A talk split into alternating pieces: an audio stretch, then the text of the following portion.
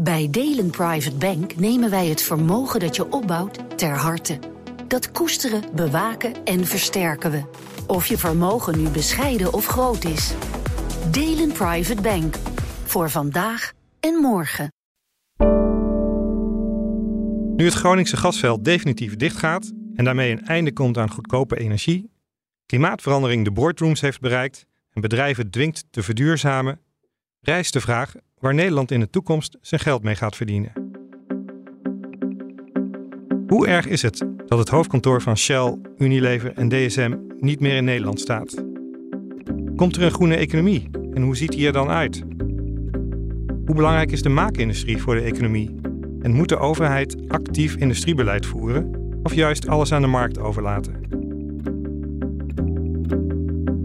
Ik, Bert van Dijk, ga samen met mijn collega Pieter Kouwenberg op zoek naar het toekomstige verdienmodel van Nederland. Door met verschillende mensen in gesprek te gaan. Dit is aflevering 1. De Idealist. Gaan we nu naar een idealist, Bert? Uh, zeker, volgens mij wel. Okay. Ja. Want uh, we zijn op weg naar Marjan Minnesma. En jij had haar op de lijst gezet. Ja. Waarom eigenlijk? Nou ja, het gaat over de toekomst van Nederland. Uh, onze podcast. En ja, en zij heeft daar volgens mij wel ideeën over.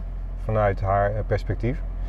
En zij is voor mij altijd wel een, wel een beetje een pragmatische klimaatactivist. Je hebt natuurlijk veel klimaatactivisten die alleen maar nee roepen en overal tegen zijn. Maar zij komt ook wel met echte oplossingen. Dus zij, en zij praat, heeft ook wel een open deur in, in Den Haag. Dus zij praat met Rutte. En ze heeft echt een concreet actieplan gemaakt voor al die punten, ook voor die, voor die agendazaak. Dat was die zaak waarbij de agenda de Nederlandse staat heeft aangeklaagd omdat ze niet genoeg deden om de CO2-uitstoot terug te brengen. En die, kreeg, die wonnen ze, die zaak. Dat was echt een baanbrekende zaak. Dus ja, eh, en daar, daar, heeft ze gewoon concrete ideeën over. Dus ik ben heel benieuwd uh, ja, uh, wat die zijn. En daarom gaan we naar haar toe. Waar ben je nou het meest nieuwsgierig naar? Nou ja, waar het verschil zit tussen idealisme en, en of het ook mogelijk is. Dus de praktijk. Ja. ja. Ik ben heel nieuwsgierig hoe zij gaat kiezen. Want Nederlanders zijn slecht in zeggen wat we niet meer moeten doen. Dus we willen de kool en de geit sparen. Willen het liefst alles blijven doen. Ja. En dat de overheid dan maar alles financiert.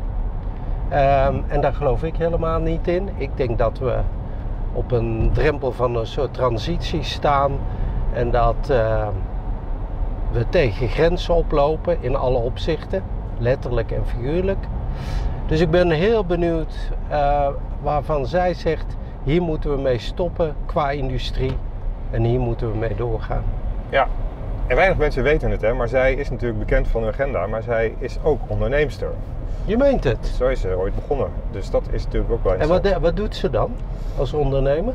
Nou ja, ze heeft volgens mij uh, helpt ze mensen uh, verduurzamen. Dus uh, als je je huis van het gas af wil halen, dan kan ze daar een plan voor maken en kan ze je adviseren volgens mij. En ze is volgens mij begonnen als importeur van ook van duurzame producten, zoals zelfs elektrische auto's, warmtepompen.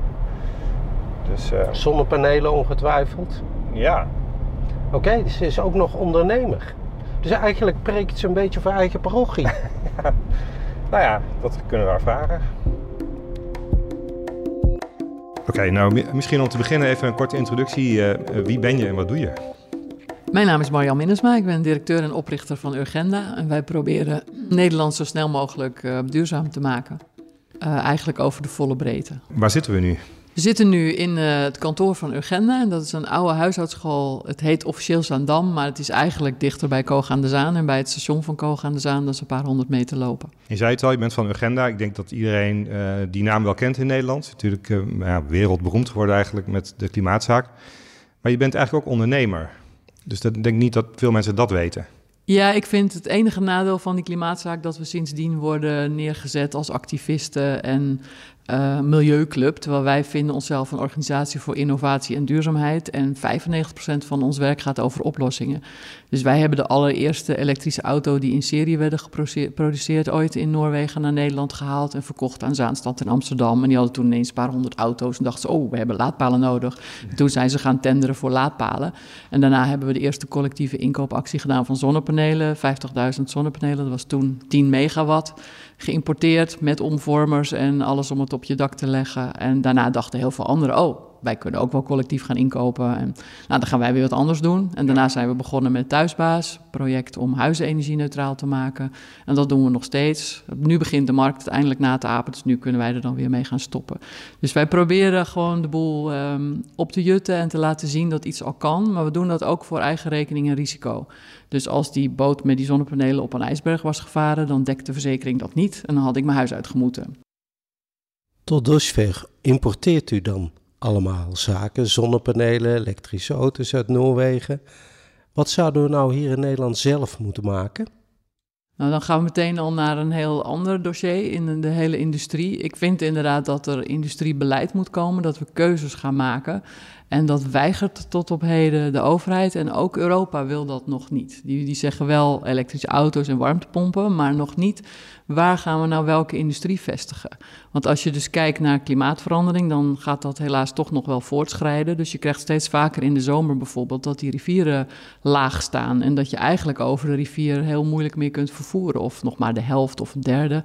Nou als je dan dus bijvoorbeeld de afweging maakt in Europa, waar maken wij staal? Um, en hier op de Maasvlakte zit SIF, die gebruikt staal uit Saarbrücken. Dat moet over die rivier komen. Die zouden liever hebben dat dat staal ook werd gemaakt hier in IJmuiden bij de hoogovens. Uh, want dan kan het gewoon met 40 kilometer varen naar hun toe over de zee. En dan is het veel veiligere aanvoer. Dus um, ik vind dat je moet kijken op de schaal van Europa. Wat wil je waar hebben? En hoe gaan we dat dan met z'n allen doen als we ook nog streven naar zoveel mogelijk circulariteit? Maar als we streven naar zeg maar klimaatneutraal, zo groen mogelijk bijvoorbeeld staal produceren, dan moeten we het eigenlijk in Zweden laten maken. Want in Zweden kan het met uh, waterkracht, schoner dan dat uh, kan het gewoon niet. Um, die kunnen het dan ook over de Noordzee, uh, de Oostzee naar hier brengen. Dus als we dan echt Europees denken, dan moeten we het ook niet in Nederland doen. Nou, dat zijn dus de vraagstukken, hè, want wij maken hier 7 miljoen ton staal, dat is best een grote. Uh, dat maken ze in Zweden nog helemaal niet duurzaam. Um, en de vraag is natuurlijk of zij voor heel Europa daar duurzaam zouden kunnen maken. Maar in algemene zin zie ik wel een tendens dat um, steeds meer mensen ervan overtuigd zijn dat je eigenlijk het eerste deel van het staalproces, maar ook chemische processen, daar zou moeten doen waar de energie goedkoop is en waar de grondstoffen zijn. Dus dan zou je het eerste deel van het staalproces daar doen. Nou, dat zouden ze hier in Emuiden ook heel fijn vinden, want dat is ook het vieze deel. Um, daar, dat zijn die Sinter en die pelletlijnen en die kookgasfabrieken. Die zorgen voor al die zogenaamde zeer zorgwekkende stoffen. Dat, zou je, dat deel van het proces zou je elders kunnen doen. En dan vervoer je een half fabrikaat hierheen. En dan zou je hier wel bijvoorbeeld het eindproduct gaan maken. Dus stel dat je hier uh, drijvende platforms gaat maken voor de windparken van de toekomst. En op die drijvende platformen wil je ook waterstof gaan maken, omdat waterstof aan land brengen eigenlijk goedkoper is dan elektriciteit aan land brengen. Dan zou dat een heel mooi nieuw product hier kunnen zijn. Dat betekent voor Tata Steel wel dat het een hele andere productlijn is. En zij zitten heel erg nu nog in het frame van we willen blijven doen wat we doen. En we maken nu zeg maar staal voor autodeuren, voor blikjes en een beetje voor de bouw. En ze zijn nog niet in een fase, vind ik, dat ze gaan nadenken van ja, maar wat is de industrie van de toekomst en wat is onze rol daarin? En, en dat doet een ministerie dus ook niet. Maar dat zou dus in, in jouw ogen Europees moeten gebeuren. En dat zou een soort Europees, ga je met de landen samen zitten en bepalen van in dat land willen we dat gaan maken, in dat land dat. Maar de hoe Nee, maar een deel zou dus Europees moeten gebeuren, maar een deel moet ook dat je eigen overheid gaat denken van wat wil ik hier nou maken? Hoe levensvatbaar is een staalfabriek als wij toch relatief dure mensen hebben, dure energie en geen eigen grondstoffen? Is er dan wel een reden dat we dat per se hier moeten doen? Dat klinkt natuurlijk heel mooi, maar hoe realistisch is dat? Want Duitsland heeft staalfabrieken, die, daarvan moeten er dan een aantal dicht waarschijnlijk. Dat, daar moet natuurlijk enorm veel geld bij vanuit Europa om deels bedrijven in andere landen te compenseren, dat op te bouwen weer in Europa, in, in Nederland. Elk land heeft natuurlijk zijn eigen belang. Het, het klinkt een, een, ideale situatie, maar hoe ga je dit Nou ja, dit is nu de reden waarom het niet gebeurt. Omdat het heel veel ehm, complicaties heeft, omdat het voor Frankrijk en Duitsland heel belangrijk is. Maar als wij dat niet willen doen, dan kunnen we nog steeds zeggen van wij zitten hier relatief goed aan, uh, met een diepzeehaven aan de Noordzee, aan de andere kant van de sluis. Ja. Uh, dus wij zouden hier moeten nadenken van nou, als al die rivieren straks, want die Duitsers gaan lekker door, maar ze kunnen straks gewoon geen, geen productie draaien, want er valt niks af te voeren. Dus dan hebben wij een, een competitief voordeel. Wie moet dat betalen? Is dat, moet Tata Steel dat zelf als eh, onderneming gaan doen of heeft de overheid daar een rol? Ik zou zelf daarover nadenken als overheid en ook als um, gemeenschap van vertrouwen wij erop dat Tata hier wil investeren.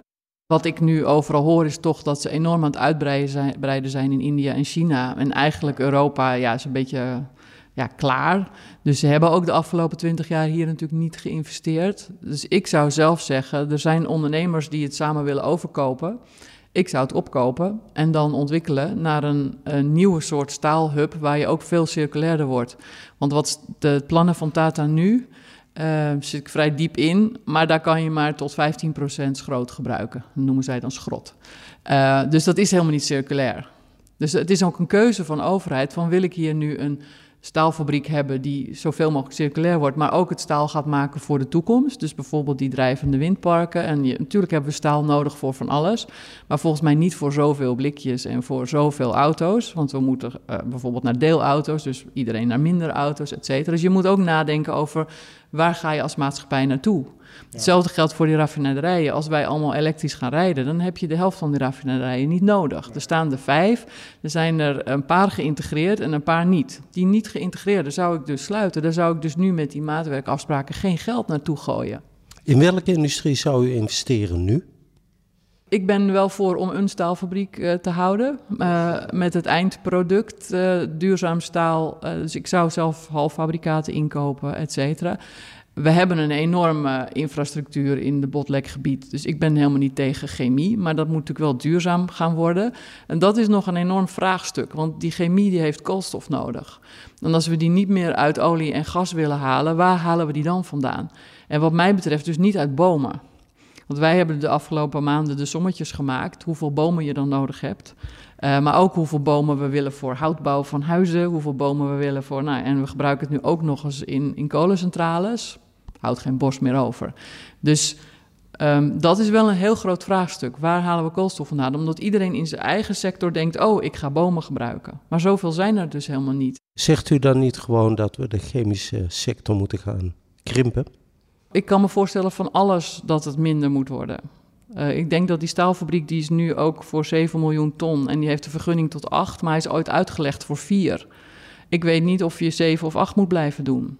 Maar dat, we moeten dus ook meer op dat niveau gaan kijken van wat kan er eigenlijk als je het wil doen met behoud van ecosystemen. Want dat wordt vaak vergeten. Mensen die in de industrie of de energiewereld zitten, die weten niet zo heel veel van ecologie en bloemetjes en bijtjes. Terwijl dat wel extreem belangrijk is. U zet gezond en leefbaarheid eigenlijk op nummer 1 werkgelegenheid en industrie moet daar dienstbaar aan zijn. Maar... Ik vind dat het eh, in balans moet zijn en dat het in ieder geval niet ten koste mag gaan van zoals nu zoveel gezondheid. Maar het gaat vooral ook over wat kan er überhaupt als je zeg maar naar het totaalplaatje kijkt.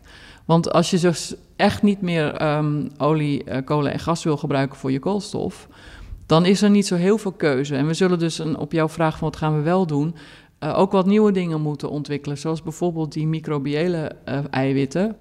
We denken nu aan planten of dieren, maar beide kost gewoon heel veel ruimte. We hebben dus sommetjes gemaakt van, nou stel dat je minder dieren gaat eten, maar je gaat plantaardige eiwitten telen, dan speel je dus uiteindelijk niet zo heel veel ruimte vrij. Terwijl we dat wel denken als we allemaal vegetariër worden, nou dan houden we heel veel ruimte over. Dat is dus niet zo. Ja, tenzij je dus al dat voedsel uit andere landen gaat halen. Maar ja, waar ga je dan dat hout verbouwen voor je woningen? Waar ga je dan je koolstof voor de chemie vandaan halen? Dus ik denk dat we een aantal nieuwe dingen moeten gaan doen. Je zit morgen in het torentje. Wat is dan het eerste wat je zou doen? Nou ja, eh, het, het torentje is vaak dat je daar geen alleenheerser bent. Als ik dat alleen voor het zeggen had, dan kon ik sneller manoeuvreren. Hangt vanaf met wie ik zit. Maar ik zou in ieder geval beginnen met deze discussie aan te jagen, zodat mensen bewust gaan worden van waar we voor staan. Want heel veel mensen hebben nog niet door hoe ernstig het echt is, hoeveel sneller we moeten veranderen. En dan zou ik dus wel geld stoppen in bedrijven die je wil houden, maar dan ook in één keer naar hoe ga je dan naar bijna nul uitstoot. Want een deel van die maatwerkafspraken is nu maar voor een stukje. En dat vind ik niet acceptabel. Je pleit voor een andere inrichting van de industrie, van andere, we gaan het op een andere manier doen. Ehm, er zijn natuurlijk heel veel grote bedrijven, bijvoorbeeld Shell, uh, die zijn weggegaan. Omdat die ze... zijn niet weg, alleen zijn de hoofdkantoor. Uh, ze, Goed, ze zaten allebei de plekken, hè? Maar de verwachting is natuurlijk dat ze toch op termijn, als je je hoofdkantoor verplaatst, dat is, dan gaat er op een gegeven moment gaat er meer achteraan natuurlijk. En, maar de vraag is eigenlijk... Zijn In de dat zorgsector soort... werken meer mensen dan bij Shell. Dus uh, ja. dat vind ik niet zo heel problematisch. Hoe belangrijk zijn er grote bedrijven voor Nederland? Nou, dat hangt er vanaf wat ze hier doen. Shell, Want heel veel van die bedrijven hebben zodanig fiscale constructies dat ze helemaal niet zoveel hier afdragen. Dus dan denk ik ook van ja, als jij het allemaal slim voor jezelf hebt ingericht en wij houden er niet veel aan over, maar je maakt het wel heel ingewikkeld. Waarom moet ik daar dan uh, rouwig over zijn? Kijk, ze blijven wel rustig op bepaalde plekken gas uit de grond halen. Dus ik bedoel dat er nou een paar topmannen in Londen zitten in plaats van in Den Haag, dat boeit mij eerlijk gezegd niet. Nee. En dat Unilever ook vertrokken is in DSM en dat soort grote multinationals. Dat, dat... Het hangt vanaf welke productiefaciliteiten ze hier uh, houden en wat ze dan maken. Kijk, als je bijvoorbeeld kijkt naar die kunstmest. Hè, er zijn twee grote kunstmestpartijen uh, hier in Nederland. Ja. Wij zeggen tegelijkertijd, we willen naar een circulaire economie. Dat betekent normaal gesproken dat je niet of nauwelijks nog kunstmest gebruikt.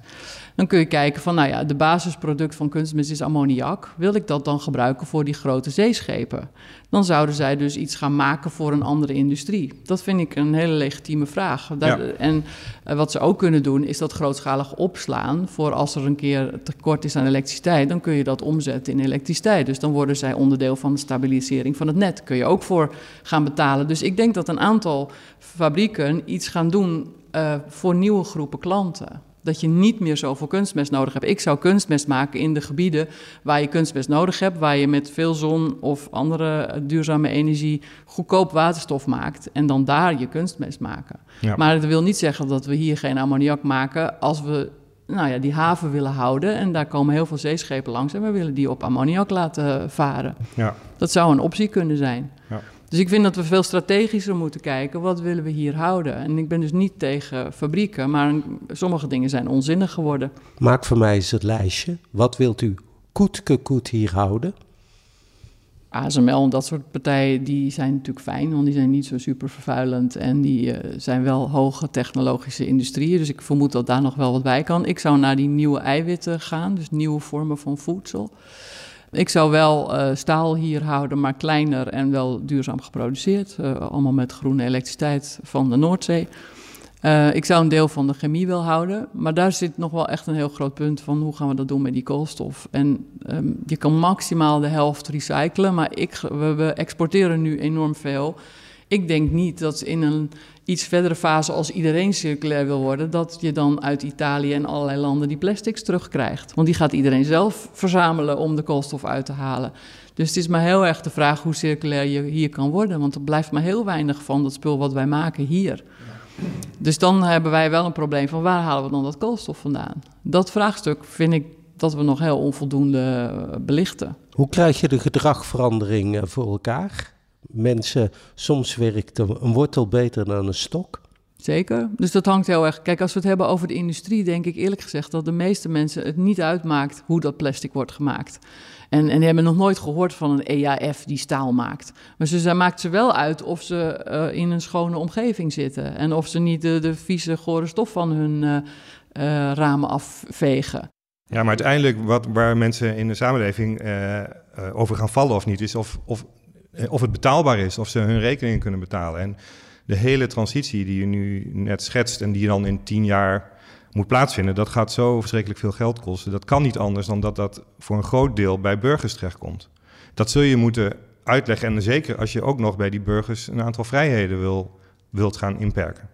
We gaan dat geld natuurlijk uitsmeren over een langere periode. Hè, want je doet een investering en die schrijf je heel lang af ik denk als het zeg maar onze auto. Als je een duurzame staal wilde gebruiken voor auto's, werd die auto 200 euro duurder. Ik denk niet dat dat veel uitmaakt, in alle eerlijkheid. Dus het Ja, valt maar het gaat eigenlijk... dan ook over het plastic wat in de auto zit, wat straks duurzamer Ja. is. Dat is weer 100 en zo. Nou ja, maar dan is die auto 500 euro duurder. Ik denk dat daar die auto niet minder om gekocht wordt. En in alle eerlijkheid zou het natuurlijk ook niet erg zijn als we wat minder gaan kopen. Als we langer doen met onze spullen. Als we niet elke zoveel jaar een nieuwe bank willen of eh, een nieuwe auto. We moeten eigenlijk ook met alle grondstoffen veel zuiniger gaan doen. Dus we moeten veel langer met onze spullen doen. De industrie wil dat niet, want die wil een hogere omzetsnelheid. Maar voor de samenleving zou het heel fijn zijn als het wat langzamer ging. Dus wij hebben die sommetjes wel gemaakt. En voor heel veel producten zijn dat dus niet zulke schrikbarende bedragen. Juist omdat ze gewoon zoveel producten maken. Als je het versmertst over heel veel producten, is het niet zoveel. Het is heel lastig om geld te krijgen en om geld te verdienen in zo'n nieuwe economie. Nou, ik vind dus dat daar een overheid ook moet helpen. Als we dus eerst bepalen wat willen we, dan moeten we daar ook steun tegenover zetten. Maar dat, dat eh, wat willen we, dat weigert tot op, tot op heden eh, dit kabinet. Rutte zelf, maar ook Adriaansens wil geen visie hebben. Nou, dat vind ik, eh, nou eigenlijk is het gewoon schandalig, want dat is stap één voordat je keuzes kunt maken. Je zit met die maatwerkafspraken eigenlijk ook een beetje in het donker te acteren. Want waarom ga je nou geld direct gooien tegen dingen die eigenlijk over 10, 15 jaar niet meer levensvatbaar zullen zijn? Omdat de markt denkt dat ze nog wel levensvatbaar zullen zijn. De markt uiteindelijk, als je het aan de markt overlaat, dan Nou, ik weet dat niet, maar die markt denkt als ik nu een miljard kan krijgen, dan, dan wil ik hem best hebben. En als ik dan over 15 jaar omval, ja, dat is niet mijn probleem. Nou ja, de meeste investeerders eh, investeren wel op iets langere termijn. En zeker wat de grote beleggers. Dus daar, dat ze, het feit dat grote pensioenfondsen niet massaal windparken aanleggen bijvoorbeeld... Of dat is toch ook, eh, heeft toch een reden? Dat, Ik denk dat windparken wel een goede investering zijn. Maar bijvoorbeeld eh, die staalfabriek, ik denk dat dat vooral een, een overweging is van Tata Steel zelf. En die denkt van, nou, als ik een miljard kan krijgen van de Nederlandse overheid, dan doe ik dat nu. En als het dan over 15 jaar omvalt, ja, helaas pindakaas. Dus dat moet je voor zijn. Dat bepaalde bedrijven denken, nou ja, oké, als ik het kan krijgen, dan doe ik het wel. En na mij de zondvloed. Kijk, de komende jaren zullen ze nog wel doorkomen. ja, maar als we de windindustrie nemen... alle grote windturbinefabrikanten staan op omvallen... of zijn in zwaar financieel weer. Terwijl dat toch de grote groeimarkt is van de komende jaren. Dus het is, wat ik wil zeggen is, het is niet eenvoudig... om Nou, eh, geld te verdienen in iets waarvan iedereen het eigenlijk over eens is... dat dat een enorme groeimarkt is. Dat maakt het zo complex. Maar ja, maar dit geldt niet voor iedereen. Kijk, zij zitten nu nog in de fase dat er op sommige momenten heel veel wind is en dat je negatieve prijzen hebt. En daardoor durven sommigen niet meer. Nou, ik vind dus dat in die overgangsfase moet een overheid wel helpen. Maar straks wordt uiteindelijk alles elektrisch. Dus de industrie, de rijden, de huizen, et cetera. Dus als je kijkt waar we heen gaan, dan is dat wel een goede business. En hoe moet de overheid dan helpen om ze, zeg maar, door die overgangsfase heen te helpen? Moeten ze dan maar gratis geld geven of moeten ze een belang nemen in dat bedrijf? Hoe moet die overheid helpen? Nou, dat zou ik voor verschillende industrieën verschillende oplossingen voor kiezen. Want we hebben nu natuurlijk gewoon die SDE gehad die heel goed werkte. Die kan je ook over een langere periode uitsmeren. Eh, dus je moet als overheid afwegen van wat heb je voor welke soort industrie nodig. Wat doe je met eh, tegenstribbelende bedrijven? De overheid probeert bijvoorbeeld de KLM te stimuleren om minder te gaan vliegen. Krijgen een rechtszaak aan de broek. En KLM zegt we willen best meedenken, maar wel onder onze voorwaarden. Wat doe je met tegenstribbelende bedrijven? Ik zou een ehm, regering met ballen wensen.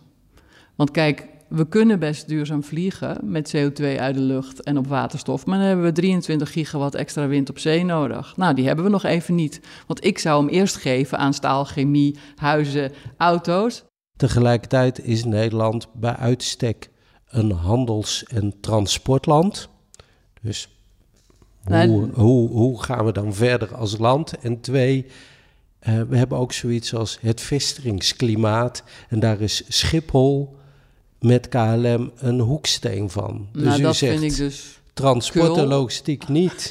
Nee, dat zeg ik niet. Ik ehm, zeg dat het nu zo is dat alles wat er nu is evenveel nodig zou hebben als je het duurzaam wil doen als eh, internationaal transport samen. Dan zeg ik vervolgens keuzes maken. Dus als we zeggen de helft van de chemie, dan speel je weer wat vrij voor die internationale scheepvaart. Als wij zeggen eh, we gaan een deel van eh, eh, kunstmest niet hier doen, dan speel je wat vrij voor die scheepvaart. Dus wij moeten keuzes maken, want je kunt niet alles doen als je het ook duurzaam wil. En dan zou ik dus Schiphol halveren, want al dat hele die zogenaamde hub-functie, die vind ik kul. Ik vind ook dat die nachtvluchten eraf moeten, maar ik zeg niet nul vliegen. En dan kan je nog steeds meer dan voldoende doen om uh, wel uh, te kunnen handelen. En wat doe je dan met een tegenstribbelend bedrijf? Nou, ik zou dus wel zeg maar de ballen hebben om het door te zetten. En desnoods kost het je maar wat. Maar we hebben die club enorm veel geld al gegeven de laatste honderd jaar. En dan, uh, dan nu uh, op je rug gaan liggen omdat ze zeggen we willen niet. Gewoon ballen hebben. En hoe snel moet dit allemaal? Nou ja, je weet dat het van mij binnen tien jaar moet als je die anderhalf tot twee graden in zicht wil houden. Ik denk dat als mensen echt zouden weten wat het betekent dat we nu nog steeds richting de drie graden gaan en hoe de wereld er dan uitziet. Als ik iedereen even 70 jaar vooruit zou kunnen schoppen in een tijdmachine, dan denk ik dat je in paniek terugkomt en denkt: shit, laten we het doen, want het kan namelijk wel. Technisch is het probleem niet. Ons probleem is onszelf organiseren en het willen eh, zorgen dat die financiën op orde krijgen. Ons gedragen zoals we tijdens corona en Oekraïne-oorlog hebben gedaan. Dat we in één jaar zo'n terminal bij Groningen neerleggen die we normaal in acht jaar doen. Nou, dat moet je voor die hele transitie eigenlijk gaan doen. Maar daar hebben we dan nu nog zeven jaar voor. En je denkt dat dat haalbaar is? Ja, nou, ik heb het inmiddels al gezegd van tien. Ja. Desnoods dan maar. Ja, ik denk dat, uh, sterker nog, we hebben er ook voor zitten kijken van hoeveel schepen heb je dan nodig en hoeveel dit en hoeveel uh, mensen om warmtepompen te installeren. Ja, het kan. Maar dan moet je nu wel met een soort, nou ja, ik, wat voor woord oorlogseconomie klinkt altijd zo naar, maar je moet op een hele andere manier. Dat kan niet polderend, het kan niet, zelfs niet met een transitie aanpakken, want dat moet ook twee generaties duren volgens de geleerden. Dat het kan dus niet polderend, maar we zijn uh, Nederland. Ja, maar we zijn ook in nood. Ja, maar we zijn ook in nood. We zitten eigenlijk in een crisis terwijl we het niet doorhebben. Groter dan corona en Oekraïne bij elkaar. Jeroen van der Veer, oud-topman van Shell, opperde in zijn eerste boek van... Um, is Singapore geen winkend perspectief? Moeten we het niet gaan doen zoals het in Singapore gebeurt? Oftewel, moeten we de democratie niet tijdelijk buitenspel zetten om de aarde te redden en de klimaatdoelen te halen?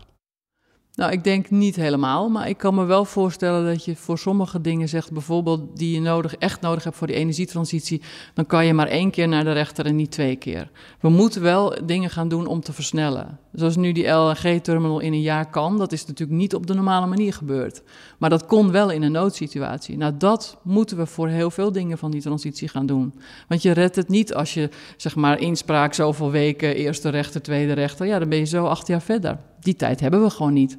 Dus. Uh... Minder. Ik zeg niet geen. Ik zeg niet een dictator. Maar wel aangepast uh, manier van omgang. Beper beperkt beroepmogelijkheid, beperkte participatie, democratie. Maar wel goed. Dus één keer goed in plaats van twee keer half. Of, of zoals we nu vaak doen, achteraf en te laat. En dus veel slimmer. Uh, mensen informeren, het gesprek aangaan en aange ook aangeven van je kan één keer naar de rechter, maar niet meer. En dan moeten dus bij de rechterlijke macht moeten speciale teams komen die dat snel gaan doen. En dat geldt ook aan de overheidskant. Er moeten een soort doorzettingskrachtteams komen die gewoon helpen om al die, die, die rare dingen die er nu spelen. Want wij zitten heel veel in de praktijk en er zijn zulke wonderlijke dingen waardoor dingen niet doorgaan. dat als bedrijven op een industrieterrein dat met elkaar kunnen regelen, dan mag het om allerlei redenen niet. Waarom niet? Gewoon aanpassen, maar dan heel snel, want het duurt nu te lang. Feit om die democratie niet af te schaffen, maar om tijdelijk wat meer ruimte of minder ruimte te geven voor inspraak, dat vereist denk ik dat je burgers uh, dat die begrijpen waarom dat gebeurt. Ja, daarom blijf ik natuurlijk ook dat Rutte gewoon elke twee weken op de bühne gaat staan. net als hij met corona deed. Ja. Uitleggen, uitleggen, uitleggen. En dan niet alleen maar kommer en kwel. Maar dan nog is dat, zal een deel van de bevolking daar niet in meegaan. Nee, maar ja, het geldt voor alles. Ja. Je kan niet iedereen blij maken. Daarom moet je ballen hebben. Ook als vrouw. Ben je optimistisch over de toekomst van Nederland? Als je kijkt naar alle andere landen zijn natuurlijk hier ook mee bezig. Er was veel kritiek in het verleden ook op Nederland dat we veel te langzaam gingen. Dat gaan we misschien in jouw ogen nog steeds. Maar als je kijkt naar andere landen, ben je dan optimistisch of ben je, denk je dat we compleet worden voorbijgestreefd uiteindelijk door China, Amerika, andere Europese landen? Of is er hoop? Ik uh, houd graag altijd hoop. En dat lijkt me ook de enige manier om voorwaarts te gaan, want anders ga je op je rug liggen en word je depressief. Um, ik denk dat we, ik benader het niet uit voorbijgestreefd worden, ik benader het uit klimaatverandering en biodiversiteit. Ik denk dat er nog heel veel verloren gaat, uh, maar dat we wel op enig moment de weg uh, omhoog gaan vinden. En dat dat ook kan. En daar hou ik me graag aan vast en probeer ik op alle mogelijke manieren op te duwen.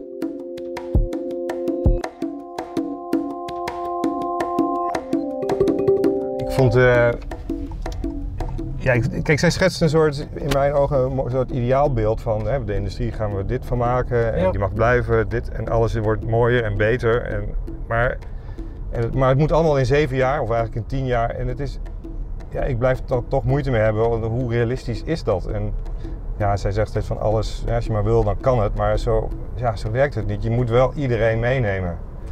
Oh ja, daarin is uh, realistischer dan jij denkt in de zin dat ze één ook zegt van ehm, bedrijven die zijn niet gebaat bij bijvoorbeeld ehm, minder kleding verkopen of minder spullen verkopen. Ehm, maar dat ze daarom zegt dat als overheid uh, je de regie moet voeren en nieuwe spullen veel duurder maken. En een stip aan de horizon zetten. Over tien jaar. Ja, maar als je al dat soort dingen duurder gaat maken, dan een heel groot deel van de bevolking die gaat daar problemen mee krijgen of gaat daar tegen te hoop lopen. Want voor hen is gewoon uh, rondkomen een issue. Die gaan niet. Je kunt wel dingen duurder maken, maar dat wordt dan wel. Voor ons is dat misschien geen probleem, maar voor een heel groot deel van de samenleving is dat wel een probleem. En alles, zij zegt van ja, maar het is maar 500 euro in een auto. Ja, maar de plastic wordt, ja, dan is het, wordt het zoveel. Alles wordt in haar visie, iemand moet dat betalen en het is wel de overheid die daar dus de hele verwarring... Ik ben daar wel zij maakt, over. Ja. Zij maakt wel een onderscheid tussen zeg maar de basisvoorzieningen. Ja. Eten moet veel goedkoper, de btw op eten moet eraf van haar. Ja, dat energie, vind ik ook. energie moet betaalbaar worden. En de rest noemt ze eigenlijk luxe. Dus elke, elk half jaar nieuwe kleding kopen vindt ze luxe. Um, die auto, ja, misschien is dat ook luxe. Uh, en moeten we met deelauto's werken. En, ja, maar ik denk ehm, dat de, de, gedragsverandering die nodig is voor haar visie, zeg maar, die is wel zo groot. En dat beseft ze volgens mij zelf ook wel. Maar die is zo groot. Ja, dat dat gewoon heel erg moeilijk is om dat te realiseren. Oh ja, en ik, ik, ja, ik, ik zie nog niet zo wat dan het nieuwe uh, waar, ja, wat het nieuwe verdienmodel wordt. Of waar we dan.